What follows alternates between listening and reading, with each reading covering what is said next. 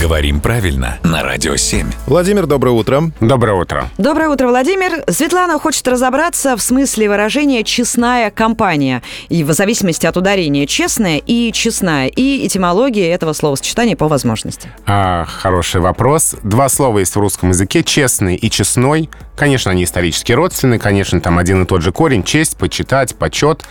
Честный, отличающийся неспособностью врать, а честной, там устаревшее значение, почитаемый по своей святости и связи с религией, устраиваемый по принятому обычаю, по правилам религии. И была такая поговорка «честным перком да за свадебку» Да. о свадебных приготовлениях. Или вот тебе честной крест, как клятва.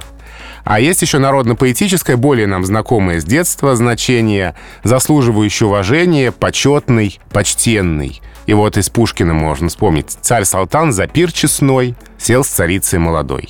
Ну и, соответственно, честная компания, да, это достойные люди, которых мы уважаем, которых мы почитаем, которых приглашаем к себе в гости, и дальше пир горой и все остальное.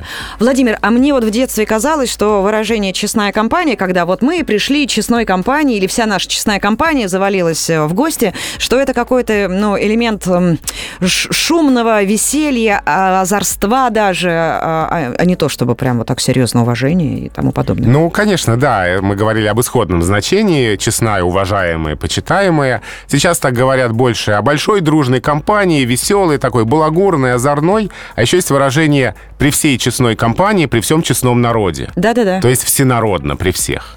Поэтому значение, конечно, немножко изменилось. Вот сейчас всенародно, чтобы никто не говорил, что не слышали, напоминаю всем нашим дорогим слушателям всей нашей честной компании о том, что свои вопросы Владимиру Пахомову можно задать с помощью нашего сайта radio7.ru. Да, мне хотят прям сказать, присоединяйтесь к нашей честной компании.